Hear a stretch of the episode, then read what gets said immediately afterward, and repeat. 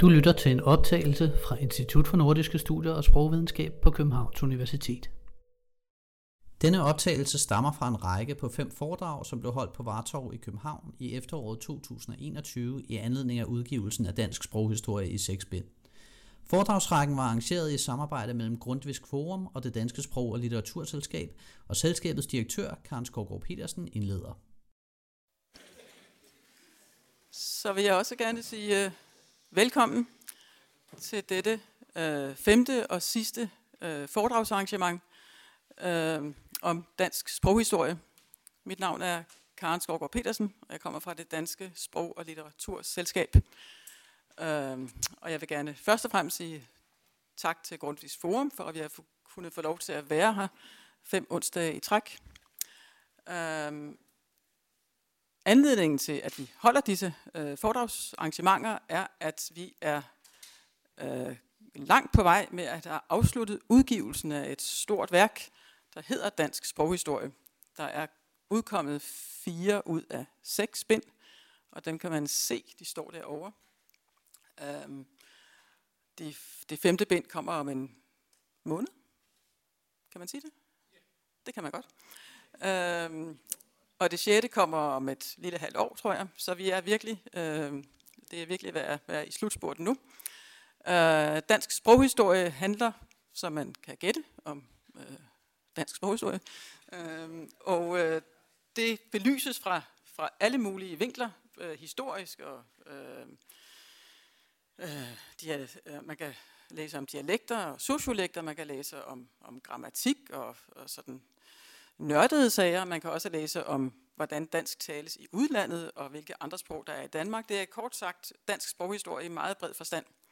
Og for at skrive det, så kræves der mange slags eksperter, og i alt har 87 forfattere bidraget til dette store værk.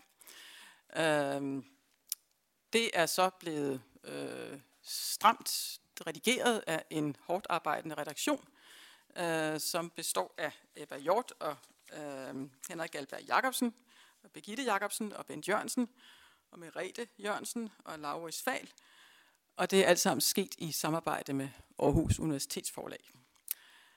Så det er vi meget stolte af, det værk, øh, øh, og vi er glade for, at vi også kan markere det øh, ved denne foredragsrække. Øh, og ved dette sidste arrangement, der, der skal vi, jeg er meget øh, tilfreds med jeres titel. Jeg synes, det er så opmuntrende. Det danske sprog altid på vej. Og dem, der skal fortælle os om det, det er Jonas Jensen fra det Danske Sprog- og Litteraturselskab og Eva Skafte Jensen fra Dansk Sprognævn. Og hvordan I fordeler jer, det ved jeg faktisk slet ikke, men det ved I. det er godt at høre. Værsgo. Mange tak. Ja, vi skal lige sørge for, at der er lyd på den rigtige måde. Ja. Jeg forestiller mig, at vi fordeler os ja. sådan her i udgangspunktet, ja. så begynder vi at flakke rundt, når, ja. når vi kommer lidt op og kører undervejs. Øh, det danske sprog er altid på vej, ja. er titlen. Øhm, og det er sådan set også emnet, fordi vi kommer til at tale om sproglig udvikling. Og i samme grund er jeg egentlig glad for at, at kunne kigge ud over publikum her og så se, at der er flere generationer øh, repræsenteret, for det vil være ærgerligt at stå og tale om sproglig udvikling for en helt homogen gruppe. Øh, nu har vi formentlig eksempler på de forskellige sprogsyner på nogle af de sproglige udviklinger, vi kommer til at snakke om, repræsenteret blandt publikum, og det er altid en, ja. en fordel. Det er det. Øhm, vi kommer som sagt hver sit sted fra. Øh, Jonas arbejder for øh, det Danske Sprog- og Litteraturselskab, og det er den afdeling, der er herover. Det Danske Sprog- og Litteraturselskab laver en hel masse forskelligt arbejde, udgiver virksomhed og forskelligt andet. Og, bla, og, øh, og ordbøger. Jonas arbejder for en af ordbøgerne, nemlig den, der hedder Den Danske Ordbog. Og helt specifikt for den her del af den danske ordbog, for papirudgaven udkom for over 15 år siden, men vi fortsætter så på øh, nettet med at udgive den der.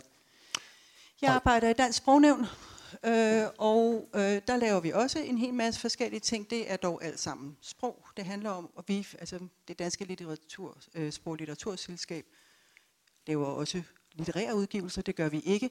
Vi holder os alene til sprog, øh, og der har vi dels noget ordbogsvirksomhed, men vi har også sproglig rådgivning, og den er blandt andet symboliseret ved den her spørgetelefon, hvor man kan ringe til os. Jeg laver lige lidt reklame her. Ikke? Ring til at spørge om sprog, fire dage om ugen, 9.30 til 12.30, så har I oplysningerne. Man kan ringe og spørge om sprog, og, øh, og så udgiver vi retskrivningsordbogen. Øh, så, så vi har også ordbøger i vores portefølje, men jeg arbejder faktisk ikke med retskrivningsordbogen. Jeg er ansat som seniorforsker, og det vil sige, at jeg, øh, ja, jeg, jeg har en forskerstilling. Det betyder, at jeg skal forske i sprog, og det er vi en, ikke særlig mange, en håndfuld mennesker, der gør. Og vi er, fordi vi ikke er så mange, så har vi forskellige ting, vi er særlig gode til. Og jeg er særlig god til grammatik, og jeg er særlig god til sproghistorie, og jeg er særlig, særlig god til ændringer i grammatik. Altså det, det er simpelthen det, jeg allerbedst kan lide. Og øhm, vores indlæg her kommer til at afspejle det, vi hver især er virkelig gode til. Vi har nemlig mange eksempler med fra ordbogsstoffet, og så har og betydningsudviklinger og sådan noget af enkeltord, men vi har også en del grammatiske eksempler med. Og nogle af dem er ret gamle. Altså gammelt sprog. Og det er værd at nævne her, inden ja. du klikker videre, at retskrivningsordbogen jo er normerende, det vil sige, at det er dem, der bestemmer vores retskrivning, og ja. ikke øh, betydningerne, for det er der ikke nogen normering af.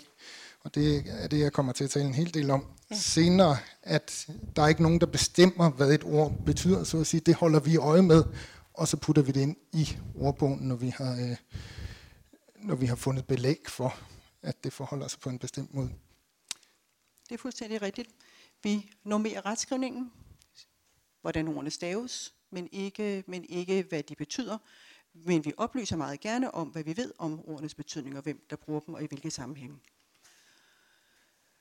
Det her er, hvad vi har tænkt os at sige noget om. Øh, vi siger først noget generelt om sprogtilegnelse og sprogforandring og sproglig variation. Og så ser vi på øh, nogle eksempler fra, hvordan man arbejder med ordstoffet i den danske ordbog. Og det er især sådan noget, der handler om, om, om objektivitet og subjektivitet, og hvordan man finder sine eksempler, og hvordan man bearbejder stoffet. Øh, og det øh, ligger i midten, og så går vi, og det er især Jonas, der vil sige noget om det, så går vi videre til hernede omkring, hvor vi vil tage fat i det, som man kunne kalde den oprindelige betydning, eller det, der kom først, og man møder nemlig ofte det som et ønske, kunne vi ikke bare gå tilbage sådan til, sådan som det var. Og det vil vi prøve at vise jer, hvorfor man ikke bare kan. Øh, og så vender vi til sidst øh, blikket mod noget om variation og normering, og i særdeleshed noget, der handler om grammatik. Og der er noget med nogle pronomer og nogle verber, og så lidt andet. Vi begynder med simpelthen sådan en fuldstændig opbyggelig historie om, hvordan man lærer sprog. Fordi det er super øh, vigtigt at vide noget om, hvordan, hvordan de der ting overhovedet foregår, for at kunne forstå, hvorfor ordbetydninger kan forandre sig, og hvorfor grammatiske systemer kan forandre sig. Øhm, og der er denne her model sådan set ganske god. Den er idealiseret. Hvis nu man forestiller sig, at det her det er en sprogbruger, det her det er en yngre sprogbruger, det er en endnu yngre sprogbruger osv. Inde i, det kunne jo være forældre, det kunne være en, en voksen person, en far eller en mor, inde i hovedet på denne person er der en grammatik. Og den grammatik, det er sådan en grammatik i bredeste forstand. Det er ordenes udtale, hvordan man bruger dem, hvordan man bøjer dem, og hvad de betyder osv. Den trækker vi på. Vi har alle sammen en grammatik i vores hoved. Vi trækker på de systemer og de mønstre, vi har i vores hoved til at sige det, vi gerne vil sige. Det, der kommer ud af munden på os. Som så er et, med et meget smukt ord, output. Næste generation, for eksempel det lille barn, har ikke adgang til det der, men kun til det der.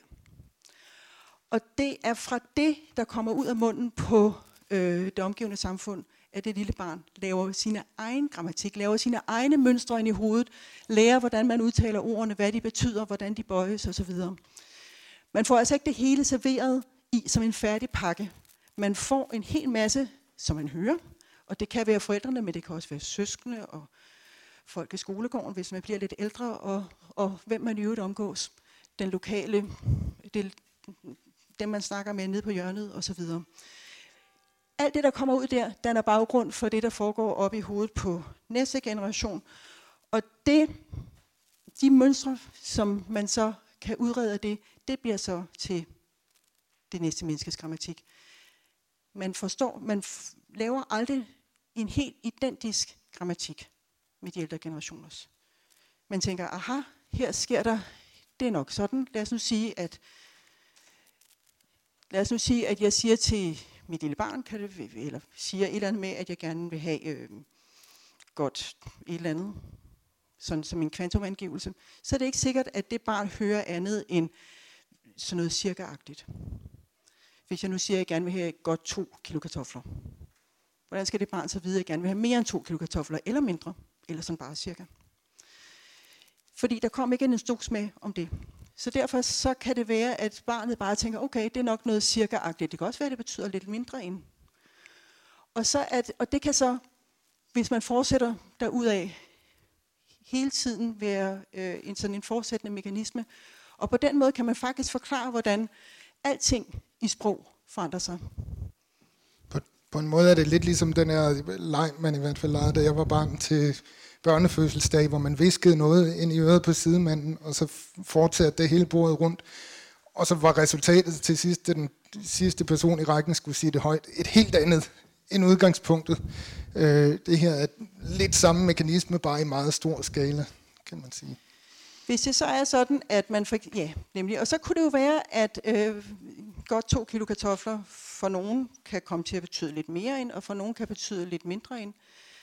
De to opfattelser kan eksistere i lang tid ved siden af hinanden, og de kan eksistere i rigtig, rigtig lang tid ved siden af hinanden, uden at nogen opdager, at man har forskellige opfattelser. For mit eget vedkommende skyld opdagede jeg det først, da jeg var sådan midt i 20'erne, fordi jeg simpelthen gik galt af en.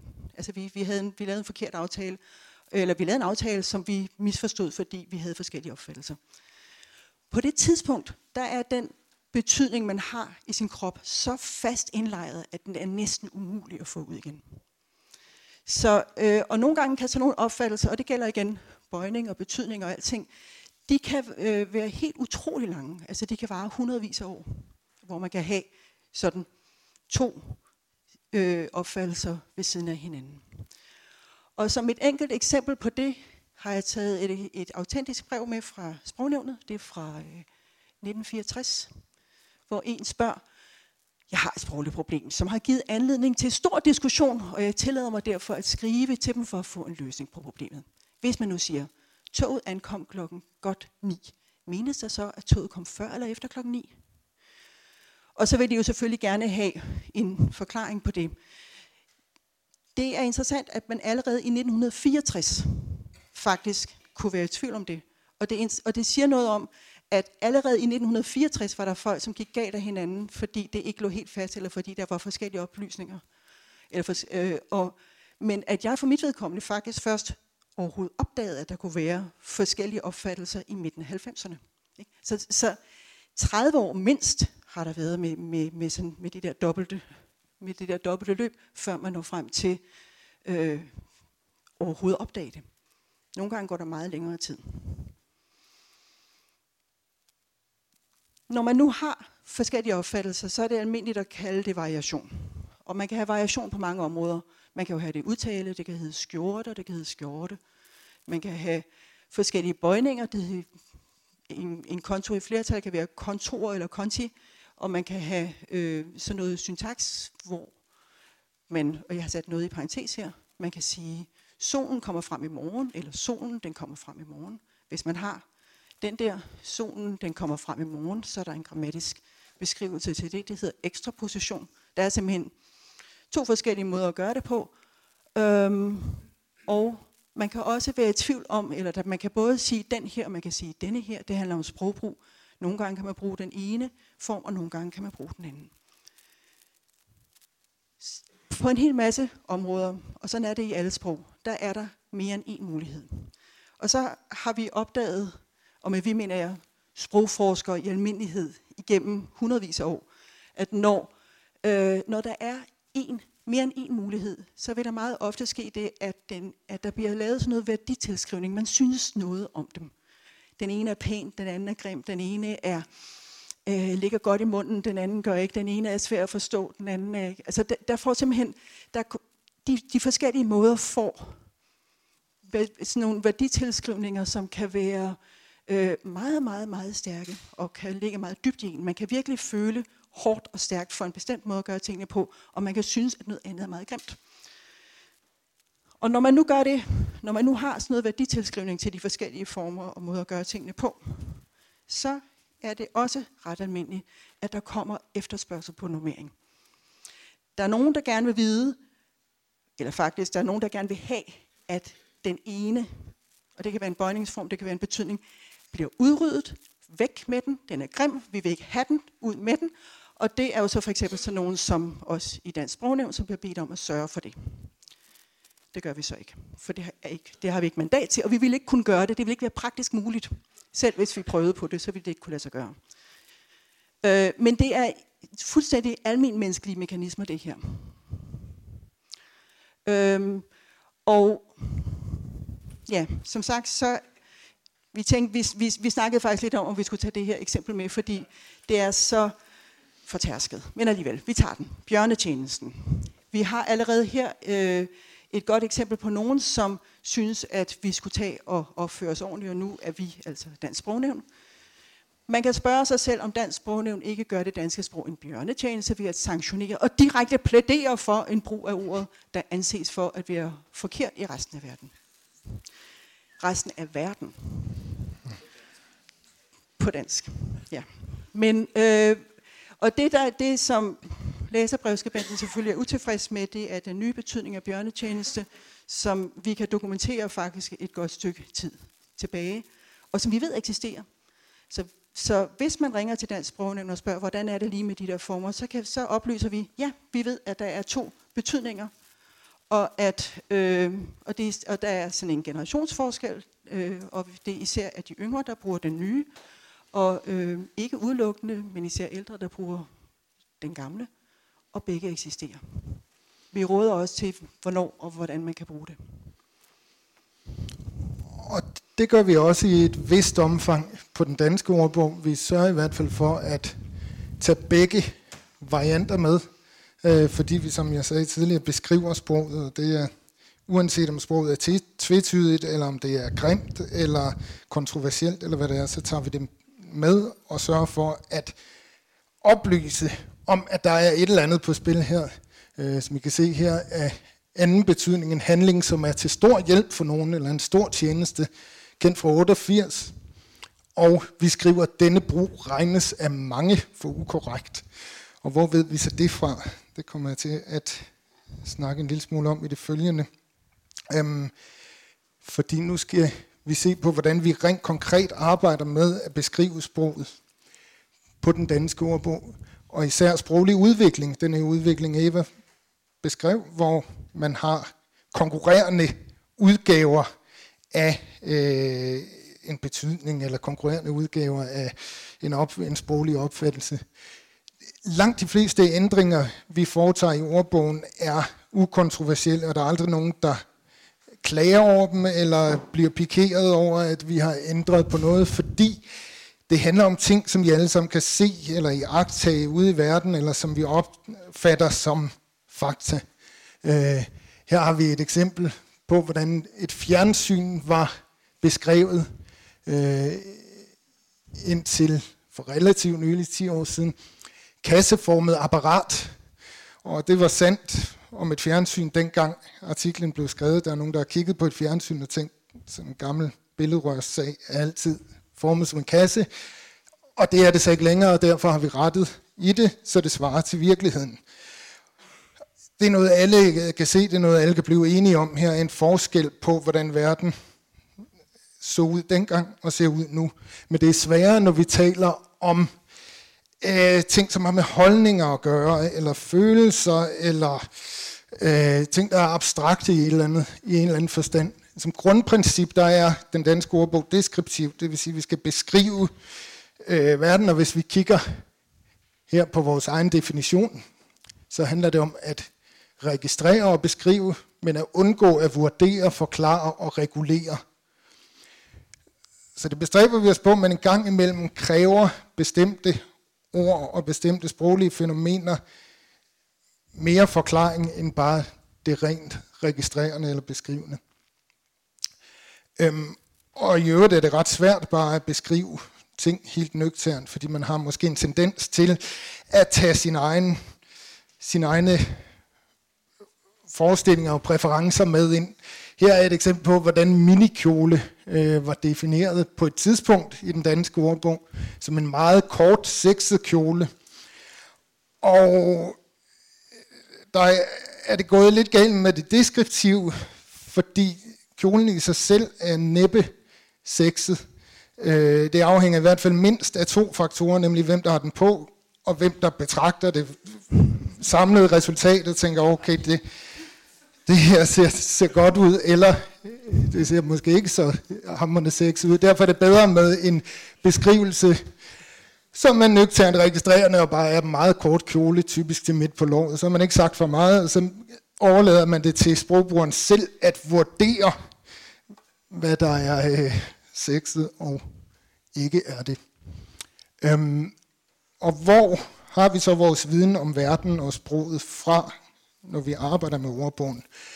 Der har jeg øh, prøvet at stille kilderne op her i, øh, i rækkefølge efter, hvilket der er de vigtigste. Øh, den vigtigste kilde for os er den faktiske sprogbrug, og den prøver vi at øh, betragte i det, man kalder et tekstkorpus, en meget stor samling af tekster, som jeg fortæller mere om om lidt.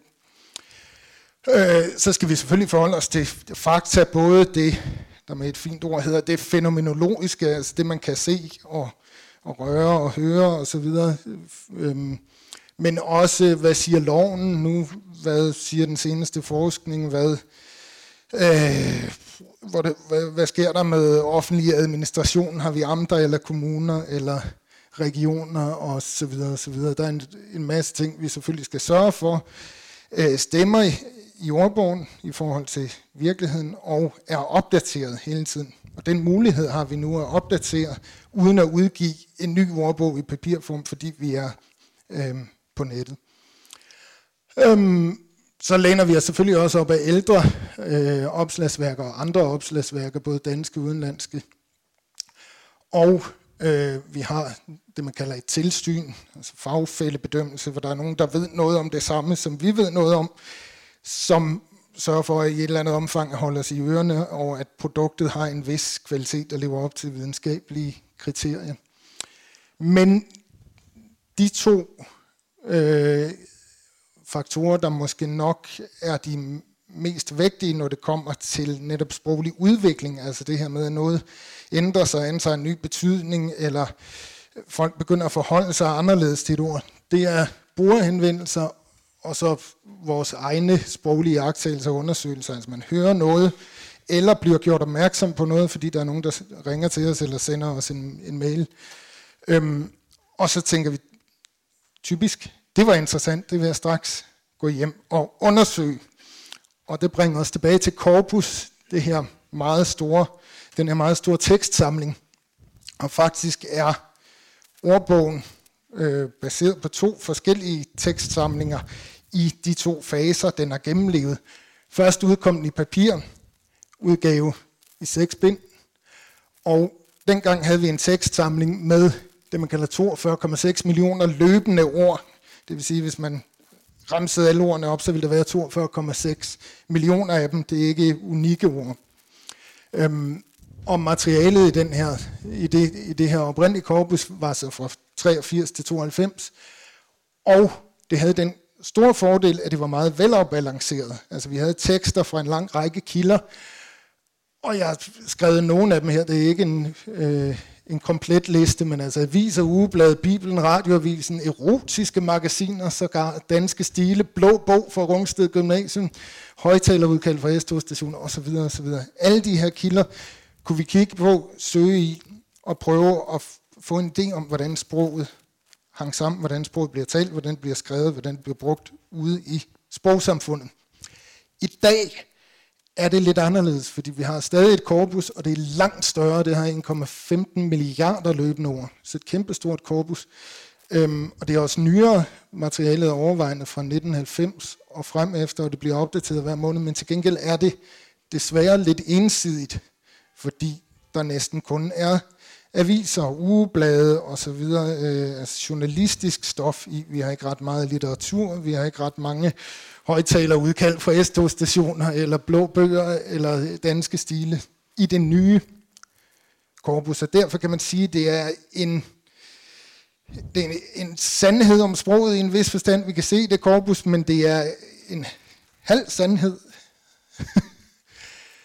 Og det er så det grundlag, vi bruger, når vi skal forsøge at være objektive, så når vi skal beskrive verden, som den faktisk er, og tage hensyn til fakta, og ikke vores personlige interesser og opfattelser,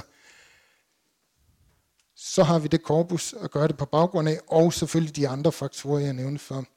Men det er en vanskelig opgave, og igen, navnlig når vi har med det lidt mere, øh, de, de, de svære problemstillinger at gøre. Nu har jeg taget nogle eksempler her, fordi, som jeg sagde tidligere, så er vi en deskriptiv ordbog. Det betyder, at vi tager alle mulige ord med, også når de er ubehagelige, også når de er kontroversielle, også når de er uskynde. Og det vi kommer til at se på i det følgende her, det er, hvordan en række ordbøger, både danske og en enkelt norsk og en svensk, har behandlet et bestemt ord, som så er det her ord.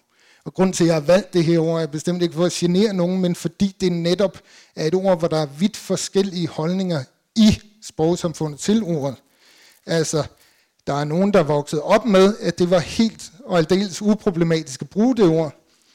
Og så er der en yngre generation, som jeg, ikke at jeg skal stå her og gøre mig til en del af den yngre generation i almindelighed, men altså som jeg til en vis grad er en del af, øh, som har det anderledes med ordet, som, som har en anden opfattelse af det, man kalder valøren, altså af de betydninger og øh, øvrige, hvad skal man sige, holdningsmæssige elementer, der knytter sig til ordet. Først har vi retskrivningsordbogen, og de gør det, retskrivningsordbogen nu engang har, har ret til at gøre, nemlig skriver, hvordan, hvilken ordklasse ordet tilhører, og hvordan det bøjes, og hvor det øh, kan deles, hvis man skulle have lyst til det. Og ikke andet. Det er en meget slank ordbog. Der er ikke mange oplysninger andet end de rent formelle. En meget slank ordbog, ja. og, og generelt er det måden, I behandler det på, men indimellem kan man så opleve, hvilket vi ja. snakkede om tidligere, at der står, ja. at et bestemt ord er nedsættende. Ja. Øh, for eksempel under ordet svans står der nedsættende, og det er jo en udmærket oplysning at have, at det er et nedsættende ord, men hvis man sætter det ind under et ord, ja. er der en risiko for, at brugerne af ordbogen kommer til at kigge under det her ord, og selvfølgelig at sige, ja. her glemmer det ved, ja. ved sit fravær. Så kommer vi øh, til den danske netordbog, og det er, vil jeg understrege, ikke det samme som den danske ordbog, hvor jeg arbejder. De har valgt at behandle ordet sådan her, og øh, det er også en korpusbaseret ordbog, som har til hensigt at være deskriptiv. Og nu vil jeg lade jer selv vurdere, om den her leksikalske anmærkning er øh, nøgternt beskrivende. Betydningsbeskrivelsen først. Person med sort eller brun hudfarve, mørke øjne og sort hår, som tilhører den negroide race. Og så kommer det, de kalder en leksikalsk anmærkning. Udtrykket betragtes af nogle mennesker som nedsættende. I Norge, I Norge er det norske sprogråd endda gået så vidt, at rådet har gjort nære til et forbudt ord. Det er stygt at sige nære, mener de. Jeg vil spare jer for mit bud på, hvordan man taler norsk. Ja. Ordet stammer dog ikke fra engelsk, fra det udskældte nigger, der refererer til de afrikanske slaver, men derimod fra negro, som betyder sort eller negro, eller hvad man nu øhm, hvor man nu mener, det kommer fra. Flere af de afrikanske landes navne betyder netop de sortes land, for eksempel Niger og Nigeria. Denne ordbog ser ingen form for nedgørelse af en bestemt race ved at bruge ordet nære. Vi ser heller ikke noget nedgørende i at købe og spise næreboller. Heller ikke i at kalde disse søde lækkerier for noget sådant. Så sådan har de behandlet det, og det kan man mene om, hvad man vil, men det er i hvert fald ikke ren deskriptiv praksis, tror jeg godt, vi kan blive enige om. Vi bevæger os hurtigt videre til øh, Norge, og her er det norske akademis ordbog, øhm, som har to af den her type tillægsoplysninger. Det ene er, at det er forældet som fagterm, hvilket vel må sige at være en objektiv sandhed. Altså, det kan der ikke være så meget tvivl om. Der er ikke nogen, der bruger det i faglitteraturen mere. Og så skriver de, opfattes nu stødende. Altså, der ligger et tidsaspekt i det. Tidligere har, det, har man ikke opfattet det stødende, det gør man nu i en norsk kontekst af deres påstand. Igen, hvor ved man det fra? Hvilken sikkerhed har man for at kunne udtale sig meget skråsikkert om, om hele sprogsamfundet og den måde, de bruger sproget på? Det er det mest interessante spørgsmål her for en ordbogsperson. Så har vi det svenske akademiens ordlister, som giver to oplysninger også. Dels er ordet nedsættende, og så kommer de med det, man kalder en, et preskriptivt indspark, altså en løftet pegefinger, at du skal hellere bruge et andet ord.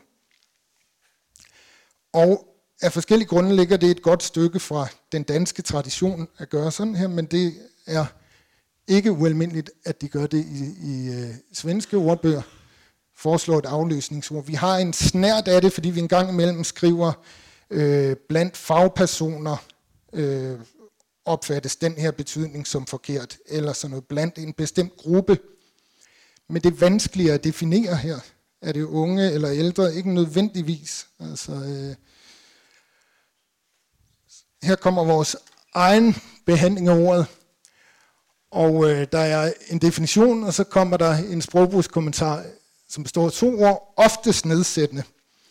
Og når man ser det, er det nærliggende at tænke, det har de ikke brugt ret meget tid på, men øh, vi, vi brugte forholdsvis lang tid på at diskutere sagen, faktisk. Øh, og fordi, fordi det betyder noget, selvfølgelig betyder det noget, hvad vi skriver. Ordbogen skal Ligesom vi har skilte ude i trafikken, så skal der være skilte i ordbogen, som fortæller folk, i hvert fald i en betydningsordbog, som fortæller folk, hvordan bruger du et ord, og hvis du bruger et bestemt ord, hvilken øh, konsekvens kan du så risikere, det har at bruge et bestemt ord. Så du skal vide, at det her ord har et sårende potentiale, mener vi. Samtidig har vi også talt om, at det måske øh, er i underkanten med to ord til at beskrive den kulturhistoriske udvikling og den sproglige udvikling, som det her ord har gennemgået, og den holdningsmæssige udvikling. Så derfor ønsker vi os sådan noget som det her. Måske lidt mindre, for jeg kan dårligt læse det, når jeg står så tæt på. Men en længere tekst til at beskrive de her mere komplekse forhold. Og det kunne for eksempel være den her, jeg vil sige, det her er ikke noget, der er offentliggjort endnu, og det er ikke mejslet i sten, hvilket meget få ting i øvrigt er i dag, når vi udgiver på nettet, som sagt. Kan ændre det. Ikke lige så let som Wikipedia, men altså, det, det snærper derhen. Øh, men vi ønsker os sådan en faktaboks, hvor der står om ordet nære, og så en forklaring, at tidligere var ordet nære en neutral betegnelse. Man kunne for eksempel tale om borgerrettighedsbevægelsen, eller borgerretsbevægelsen for nærens frihed, som der står og som det fremgår af den eksempeltekst fra 1988, der optræder under opslagsordet. Altså igen det her med, at vi har et belæg, som stammer fra vores meget store tekstsamling. Så er det et ældre belæg, men det er jo meget godt til at illustrere netop den her pointe. I dag opfattes betegnelsen i stigende grad som nedsættende, og sort eller under tiden en sammensætning med afro, for eksempel afroamerikanere om afrikanske forhold, afrikanske, amerikanske forhold, foretrækkes ofte som neutral betegnelse sådan noget i den dur, men vi er stadig ikke, vi har ikke lagt os fuldstændig fast på, hvordan det skal lyde. Og det her med foretrækkes, der er det nærliggende at spørge, af hvem? Og det er det, vi helst skal kunne finde et bevis for i vores tekstsamling. Hvem er det, der har de her holdninger til sprog? Ikke at vi skal hænge nogen ud eller afgøre det på den måde, men vi, vi skal i hvert fald kunne dokumentere, at holdningen er til stede og at den er udbredt. Øhm, et argument, man indimellem møder, ikke bare i den her sammenhæng, men i mange forskellige sammenhænge, men jeg har hørt det fremført flere gange ved netop det her ord, er, jamen, hvis man kigger på oprindelsen eller etymologien, som vi kalder det, så betyder det jo bare sort. Vi så det for et øjeblik siden i den danske netordbog, hvor de fremførte netop det argument. Og det leder os til, hvad er det egentlig, vi skal som en dansk nutidsordbog eller samtidsordbog, der beskriver sproget. Det hedder så formelt, at den danske ordbog dækker perioden fra 1950 og så frem til i dag. Øh, men det er dog en sandhed med modifikationer, fordi dels så de korpuser eller korporer, som vi kiggede på i tidligere tekstsamlingerne, er jo, altså det, det tidlige er fra 83 til 92, og det nye er stort set kun fra 90 og frem til i dag, det vil sige faktisk over halvdelen af den periode, vi formelt dækker, har vi ikke ret mange korpusbelæg fra. Det andet er, hvis man skal kunne bruge os i dag, hvis man skal kunne læse de der oplysninger om øh, sprogbrug, og bruge dem til noget som helst her og nu, så er de nødt til at være tidsvarende. Så kan vi ikke skrive, hvordan det var i 1960. Fordi, som jeg sagde tidligere, så er det jo en form for skiltning, en form for mærkning.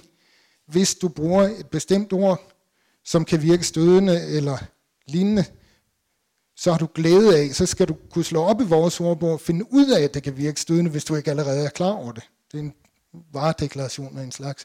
Og derfor er det nødt til at være opdateret, men hvis vi får de her faktabokse, kan vi så beskrive udviklingen også, og ikke kun det aktuelle forhold.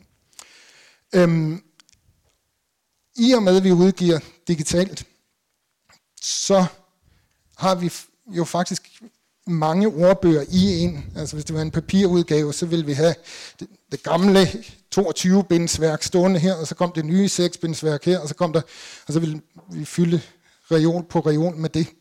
Men øh, i dag er det hele jo digitalt, og det vil sige, at man kan ikke se det, når vi har ændret noget, så kan man ikke se den tidligere udgave. Og en af de ting, folk typisk bliver kede af, det er, hvis de kigger i ordbogen, og så oplever, at deres sprogopfattelse, eller deres forståelse af, hvordan sproget hænger sammen, og hvordan vi bruger det, og hvordan det fungerer, den ikke er repræsenteret. Altså det er som om, de ikke har fået deres kæphest med ind på sprogets Nords ark, hvis man skal kan sige det på den måde. Eller at der er en anden kæphest, der, der konkurrerer om, om den gode udsigt derinde, øh, med, med deres egen, som vi så det med bjørnetjenesten. Folk er ikke i det tilfælde sure over, at deres egen version ikke er der. De er sure over, at der er en konkurrerende udgave, som de synes er forkert. Øhm, og sådan er det jo også med den her sproglige udvikling. Øh, det er derfor, vi har diskussionen i det hele taget om, er et bestemt ord nedsættende, er et bestemt ord stødende. For mig er det måske, men det er ikke sikkert, det er for en person, der er vokset op i en helt anden, øh, i en helt anden tid. Og derfor vil vi meget gerne fremover give mulighed for, at man inde i ordbogen kan se den aktuelle version af en ordbogsartikel, som vi kalder det, eller et, et opslagsord. Men at man så også kommer til at kunne kigge, øh, klikke på en, øh, på en eller anden lille knap, som bringer en tilbage i tiden, og man kan se, hvordan det så ud før oplysningerne blev revideret, før vi ændrede noget. Sådan så man kan følge ordbogens forskellige udgaver og se, hvad der er ændret. En udfordring er så selvfølgelig, at man ikke særlig godt kan komme til at se, hvorfor det er ændret. Så man må have en forventning om, at vi får, kommer til at få langt flere øh, henvendelser fra brugere, når den her mulighed bliver, øh, bliver indført. Øh, hvis man skal tage, tage, glæde sig over det, så kan man sige, at det betyder dog, at sproget er i live og i udvikling, og at det bliver brugt. Um, men tilbage til det her etymologiske argument, som det hedder, eller argument med oprindelsen, det ord betød jo bare i sin sag. Der vil jeg nu give depression her helt, i helt konkret forstand tilbage til dig, Eva, og så vil du fortælle noget om, hvorfor det ikke altid er en nem sag bare lige at sige, hvad den oprindelige betydning af et bestemt ord eller udtryk er eller var. Ja, så som du allerede har sagt, så er der jo en masse af ord, som vi bare registrerer, og som vi sjældent diskuterer. Det er sjældent, vi diskuterer, hvad ordet kat betyder, og om der er en oprindelig betydning, og hvordan har vi konkurrerende betydningsopfattelser osv. Øh, så, så de steder, hvor vi diskuterer, der er det netop, når der er, når der er mere end en mulighed. Og et af de eksempler, som, øh, som vi prøver, prøver at vise nu, det skal, det, det skal være med til at illustrere, at det kan være helt utroligt fantastisk svært at vide, hvad man mener med den oprindelige betydning, eller i hvert fald, hvor, der, hvor, man, hvor, man, hvor man lægger snittet. Øh, hvis man øh, søger på et ord som virak, og finder det i den danske ordbog, så ser man der, at det her står med to betydningsangivelser. Øh, den første hedder, øh, om den hedder det, at det virak betyder en stor hyldest, overstrømmende, næsten overdreven ros. Men der er også et virak 2, som betyder uro, ballade, postyr. Øh, og den betydning af ordet, den er kendt fra 1978, og nogen mener, at den er ukorrekt. Og det er noget, som jeg har diskuteret ret hæftigt med et af, en fra min familie, og derfor har jeg undersøgt det lidt grundigere. Men også fordi, men også fordi vi bliver spurgt om det. Ikke? Hvordan er det lige? Og øh, ham søde Knud der, han synes simpelthen, det er for galt. Det er for galt. Det går ikke. Altså, hvordan kan man ikke bare gå tilbage til den oprindelige betydning? Og jeg tror også, ja. som du har skrevet her, det fik du vist ikke lige nævnt, men der er også noget med udtalen, at jeg vil sige virak. Øh, og ikke umiddelbart sige virak. Og den oplysning, der er deroppe, den udtaleoplysning, det er den, man finder i den danske ordbog. Man kan faktisk ikke i den danske ordbog finde den der.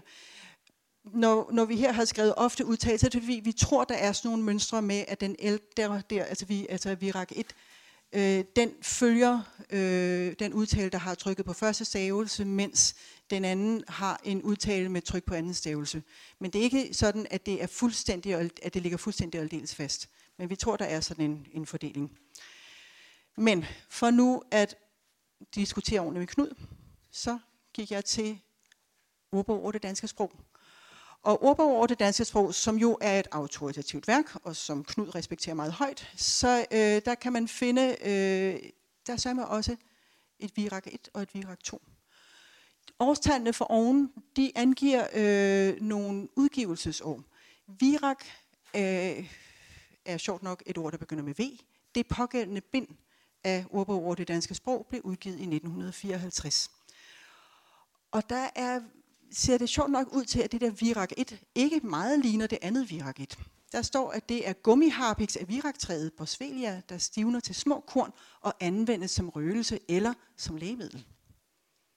Nå, det lignede jo ikke Virak 1 fra den danske ordbog. Og så er der også et Virak 2 der. Der står faktisk ikke noget om, hvad det betyder. Det, det gemmer sig langt nede, og man skal finde det over under. Det, det er det samme som røgelse 2. Man skal hen i bind, det bind, hvor R er udgivet, hvor man kan finde, hvor man kan finde røgelse 2. Men der er dog den meget interessante oplysning her, at det nu oftest sådan spøgefuldt eller ironisk øh, eller i billedligt, billedligt udtryk, så kan man altså bruge det så nærmest i den samme betydning som røgelse 2.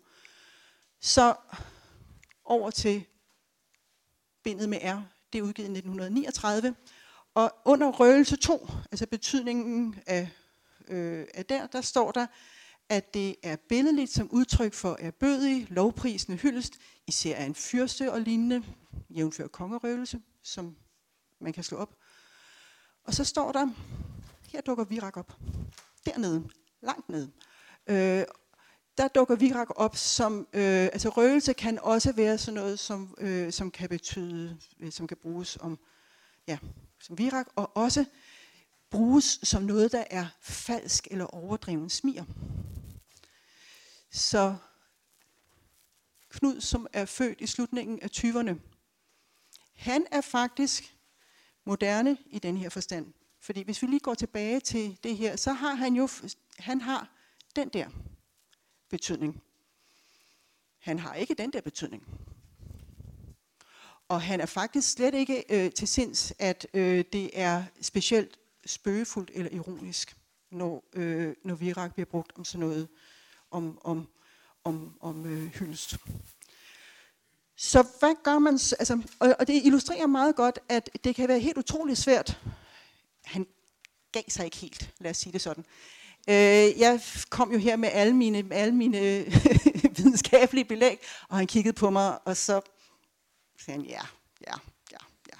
Men han synes jo alligevel, at det er denne her, der gælder.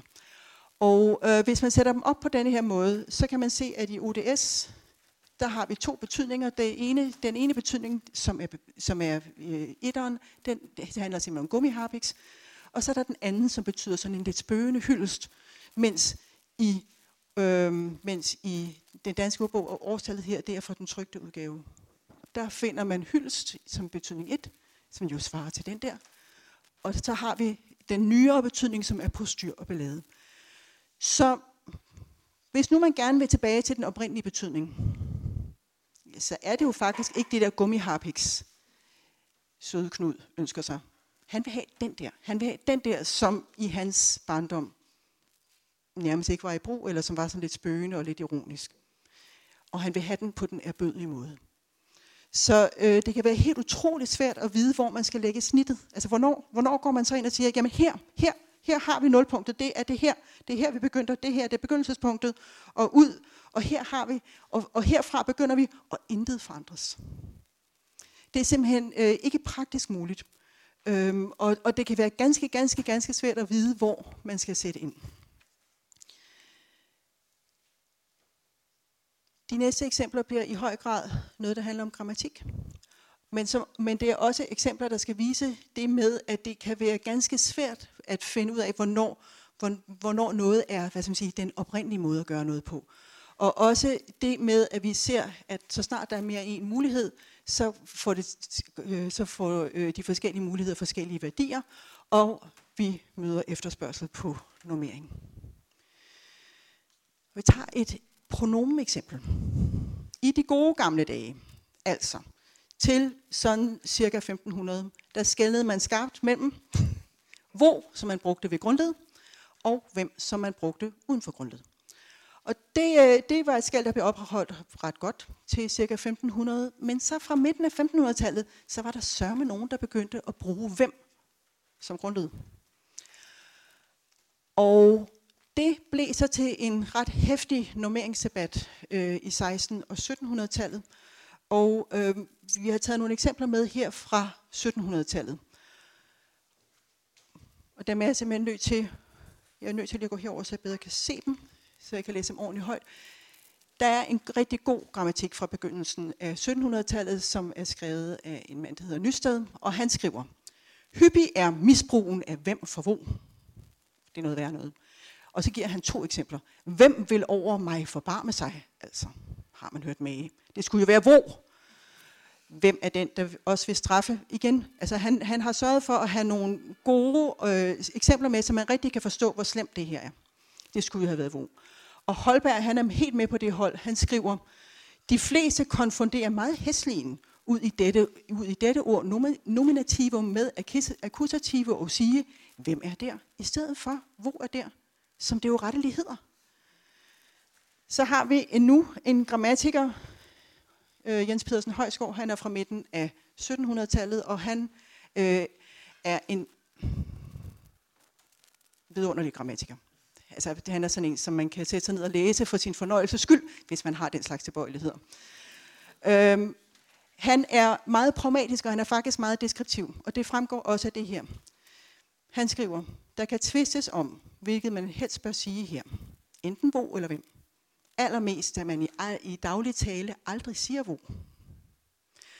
Og der er to vigtige ting i Højsgaards øh, citat her, nemlig den ene er, at han simpelthen forholder sig lidt som den danske ordbog. Han siger, der er to, der er to opfattelser, og øh, det kan man jo så diskutere, hvad man, hvad man synes om. Men han afholder sig selv fra at sige, hvad han synes. Og så øh, kommer der den meget vigtige oplysning for sådan en, der er interesseret i grammatiske systemer, nemlig at man i daglig tale aldrig siger hvor. Og derfor ved vi, eller er vi ret sikre på, at på højskolestidspunkt, der, øh, der har man ikke mere hvor-formen ved, ved, ved grundledet i almindelig daglig tale i dansk. Der er sikkert nogle steder, man stadigvæk kan finde det, men vi har faktisk et vidnesbyrd her om, at på det her tidspunkt, der er hvor væk. Der er gået 200, næsten 250 år fra de første eksempler på, øh, på at man kan bruge hvem som grundled, til vi kommer frem til Højskår, som siger, sådan er det. Han siger ikke liv med det, men øh, men det er lige før. Øhm, og det siger noget om, hvor lang tid så noget kan tage. Og det ligner jo til forveksling nogle af de debatter, man har med de og dem, og han og ham, og alle dem. Altså det er fuldstændig den samme type argumentationer, man finder i læserbreve af typen, det hedder jo til alle dem, som gør et eller andet. Ikke til alle de, hvor er det dog slemt. Øhm, lige præcis den der med til alle de, dem har vi også belæg fra, fra faktisk fra midten af 1200-tallet. Så det er ikke noget nymodens. Men sådan nogle, sådan nogle diskussioner her har man åbenbart. Så når man går tilbage i tiden, og man finder dem også i andre store sprogsamfund, når der er to forskellige konkurrerende former, så er der klart et ønske om, ja, der er værditilskrivning, og der er også meget ofte et ønske om, at, øh, at den ene skal væk. Og det er meget ofte den nye, der bliver lagt for had, fordi det ikke nødvendigvis er den, som man selv er vokset op med, og derfor så må det jo, det man selv er vokset op med, må jo være det rigtige.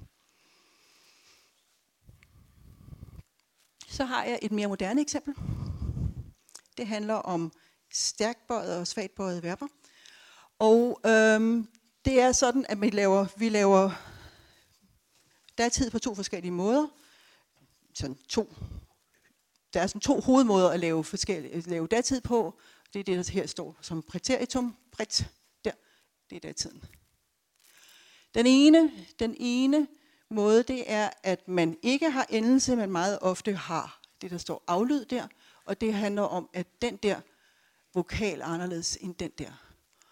Og så er der den anden måde, hvor man laver endelser. Man, laver, øh, man sætter sådan en lille endelse på. Og nogle gange, så kan det godt være, at vokalen ikke er den samme som i de andre former, men det har, det har ikke noget at gøre med bøjningen, det har noget at gøre med nogle lydudviklinger. Så der er sådan grundlæggende to måder at, at, at, at bøje verber på. Og det, hvis nu vi lige tænker på det der lille barn igen, som lærer sprog, og hvad der kommer ud af munden på på folk i det omgivende samfund, så kan det være, at sådan et barn hører, øh, lægger, mærke, ups, lægger mærke til, øh, at der er nogle mønstre, der er samme sådan nogle mønstre her. Det her, det er så, det er, altså det er ovenikøbet så systematisk, at man har lavet, at man kan beskrive det som klasser. Det er det er den sjette stærk, stærkbøjet aflydsklasse. Øh, og i den sjette aflydsklasse her, der øh, bøjer man ved sin tage, to tage, og øh, hvis man nu kigger ned på listen her, så er der en hel masse verber, som i infinitiv øh, strukturelt ligner, øh, ligner det verbum herover, tage, og det her verbum lave. Det ene er stærkbøjet, det andet er svagbøjet. Og så kommer vi jo så til, hvordan, hvordan bøjer man så dem? Det er man jo ikke født med. Man ved ikke, om det, hed, om det i datid hedder galet eller gol. Den står der.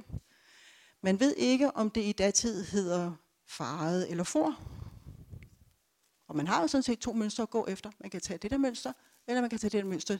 De lever begge op til betingelserne for, hvad, der kunne, hvad man kunne se som det, der var mønsterdannende. Og faktisk kan vi se, det her eksempel, øh, kan vi se, at der er en svag bevægelse i retning af, at verber øh, fra 6. aflydsklasse her de har det med at bevæge sig over til øh, den svage bøjning. Det kan, vi, det kan vi simpelthen følge i kilderne.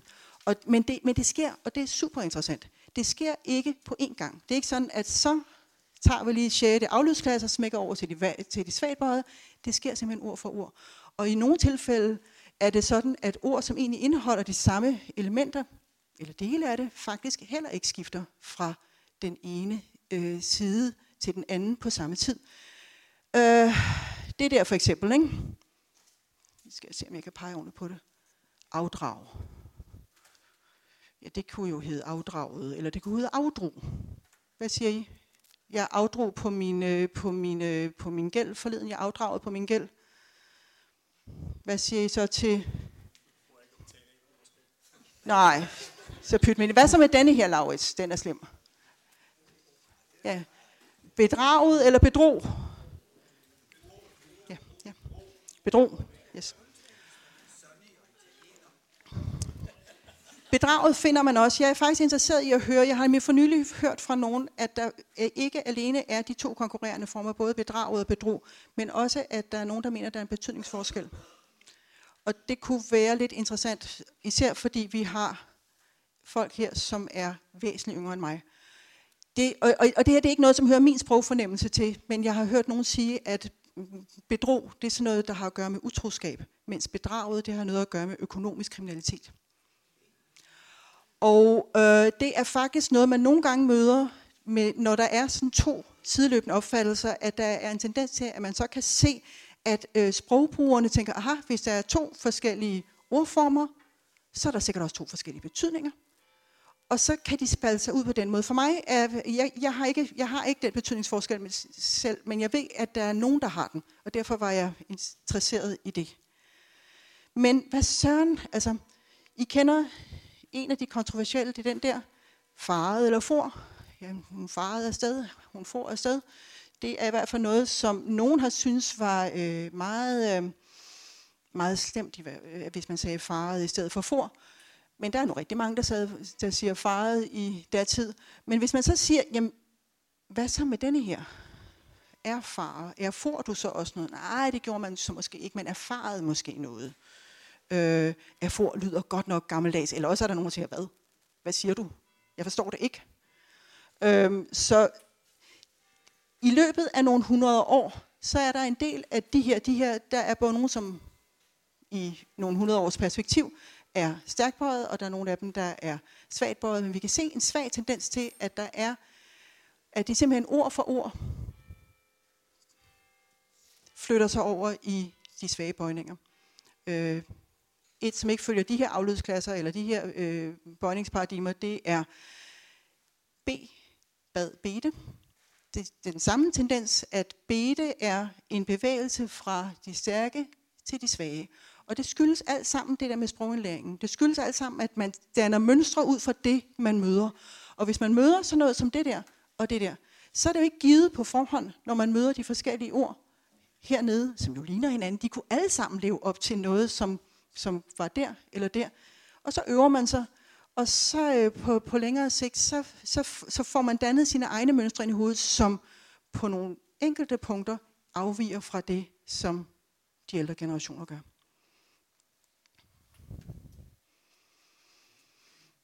Så det var det her år, det handlede sådan set om, om, hvad skal man sige, om formerne og hvordan de ændrer sig.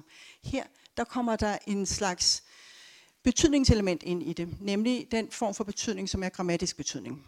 Øh, her har vi nogle verbalformer. Øh, det har vi ordet gå. Det er, har jeg taget fra Retskendelsordbogen 1955. Og i den, der står, at det er et udtryksord, UO, det er et udtryksord, der står, at det øh, bøjes går, gik. Og så står der sørme også, at det er ganske vist en forældet form, men i flertal, det hedder det ginge. Altså, jeg gik, de ginge. Og så er det gået. Men det interessante her er, at man stadigvæk i 1955 oplyser om, at man faktisk i nogle tekster kan finde en gammel flertalsform. For det har vi nemlig gjort engang. Vi har bøjet verberne i ental og flertal. Og Øh, det kan man ovenikøbet også se i bydemåde. Altså det hedder gå i bydemåde. Det er den almindelige form her i 1955. Det er det, man siger, gå derover. Øh, og så er det den form, man bruger. Men man kan faktisk godt finde gak, og man kan finde går i flertal. Så, og gak, det er hvad var det? Det var i din barndomskirke, du havde set? Ja, ja, nu, ja. nu er det, det er måske lige flot nok at kalde det min barndomskirke, men altså, jeg kom der forbi i hvert fald, også efter jeg havde lært øh, at øh, læse, og så så jeg det der, og så tænkte jeg, fordi jeg tolkede det som adjektiv, eller som, som at det var skørt, altså, ja. altså at det er totalt gark og stående ja. øh, Jesu kors, og det synes jeg ikke harmonerede med det øvrige budskab, der blev formidlet. Øh, og det var så heller ikke, men nu er jeg blevet klogere i, i dag. og derfor, netop når, for, for når, når man nu ser sådan noget, så kan det være faktisk være rigtig nyttigt, at man i stedet kan finde sådan en oplysning om, at der er en ældre form, hvor øh, bødeform hedder gak. Og man kan så også her ud af det her se, at i, i salmen, der er det simpelthen den, det, det er enkeltindividet, som, som, som, som man henvender sig til her, for det står nemlig i ental. For hvis det havde været flertal, så skulle der have stået, går under Jesu kors at stå. Så man bøjer i flertal og ental. Ja, det gør vi ikke mere. Men det har vi gjort. Nu skal I bare se her. Og her kom Axel Sørensen ind i billedet. Axel Sørensen er en dejlig, dejlig øh, grammatiker, som, øh, eller han var faktisk øh, dansklærer. Og når jeg nu ser på Henrik Albert Jacobsen, så er det fordi, det er ham, der har formidlet øh, min, min, altså opmærksomheden her. Jeg er meget, meget glad for Axel Sørensen. Han sørgede for i slutningen af 1800-tallet, at skolebørnene ikke mere skulle bøje verberne i flertal, når de skrev stile. Han er en helt. Og det argumenterede han for på den måde, at der, det blev faktisk ikke brugt mere. Det var slut med det. Altså det, det blev ikke brugt. Der var nogle enkelte præster rundt omkring, som brugte det nu. Der var bestemte stilistiske øh, genre, altså prædikner og sådan noget, hvor man kunne møde flertalsformen have i stedet for har osv. Men i almindelighed brugte folk ikke flertalsformerne mere.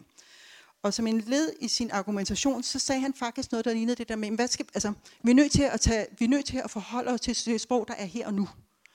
Og med et perspektiv, også nogen tid tilbage, men ikke, altså der er ikke noget, der er det oprindelige på en måde, hvor man kan sige, her er skillelinjen. Og han lavede blandt andet sådan en oversigt her, hvor han øh, har den moderne danske situation, hvor man har en form til det hele. Det hedder jeg har, du har, han, hun, den har, øh, vi har, I har, de har. Der skældnes ikke, man har bare en form for det hele.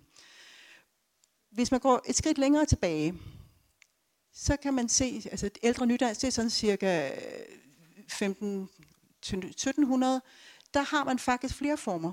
Der har man nemlig, øh, og på det tidspunkt det hedder, har ofte haver, men altså man har forskellige former for ental og for flertal. Ikke? Har have. Hvis man så går endnu et skridt tilbage, så kommer man til øh, den her, som hedder Yngre Middeldans. Det er sådan cirka 1360-1500. Der havde man faktisk første person, anden person, tredje person i ental, samme form. Men i flertallet havde man flere. Altså, så man skulle også skelne mellem vi, altså vi havum, i haven, de have. Så der er masser af former at vælge, men man skulle vælge de rigtige selvfølgelig. Og det gjorde man, fordi man voksede op med dem, og derfor så var man ikke i tvivl om, hvad for nogle former man skulle bruge, da man levede det her sprogsamfund.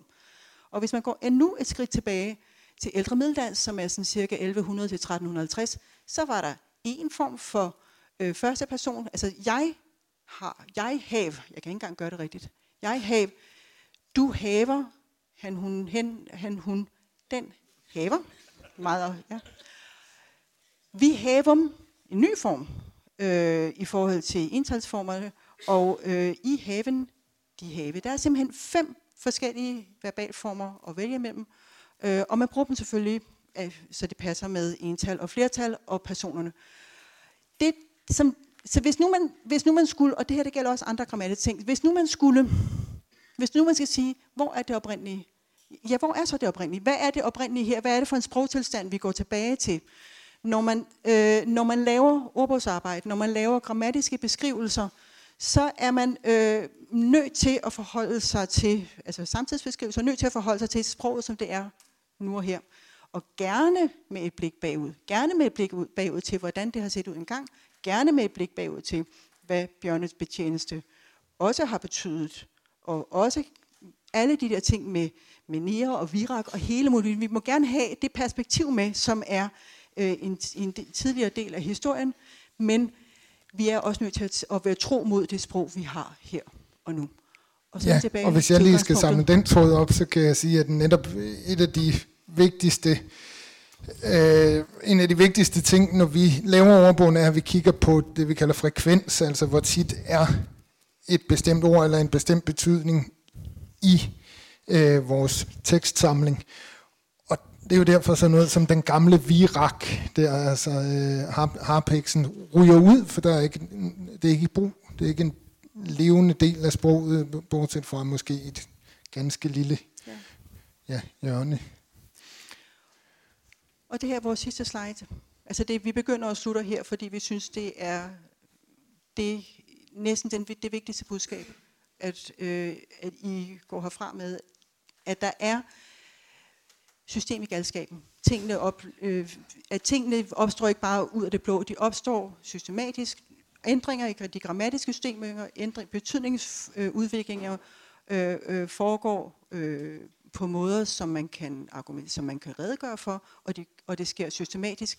Og så også den vigtige der, at det altid her, kampen om normering står. Det er altid der, hvor der er mere end en form i gang. Det var det.